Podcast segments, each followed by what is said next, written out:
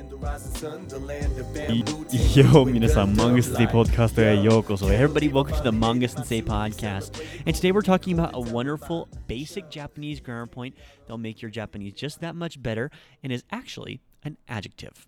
Before I do that, make sure to follow me on Twitter Twitter is a great place to connect with you. I've just started getting into there now instead of just posting about my points. I know interacting with people, talking about people, putting my thoughts throughout the day. So it's actually me there. Uh, it's not Hitoshi, it's not anyone else. So it's a great opportunity for us to connect. And you can ask me any questions in Japanese that you'd like.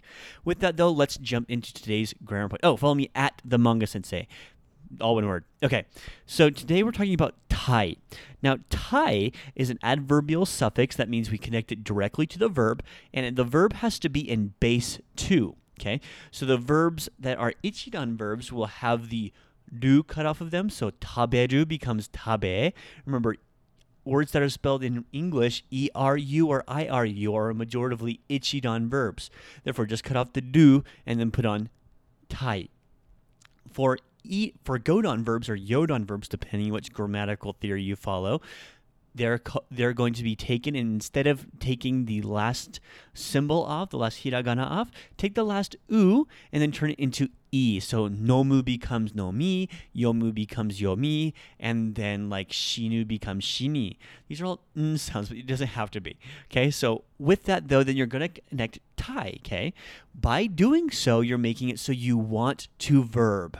Okay, you desire to verb. So if I say niku o tabetai, would become I want to eat meat. Niku o, so niku is the word that I, the object, and then taberu plus tai becomes tabetai. Also, I could do something along the lines of like biru nomitai. So I want to drink beer. Biru o object marker. It marks the thing that I want. The object that's being acted upon. Nomi tai. So nomi becomes nomi, and then tai at the end makes it I want to verb. I want to drink.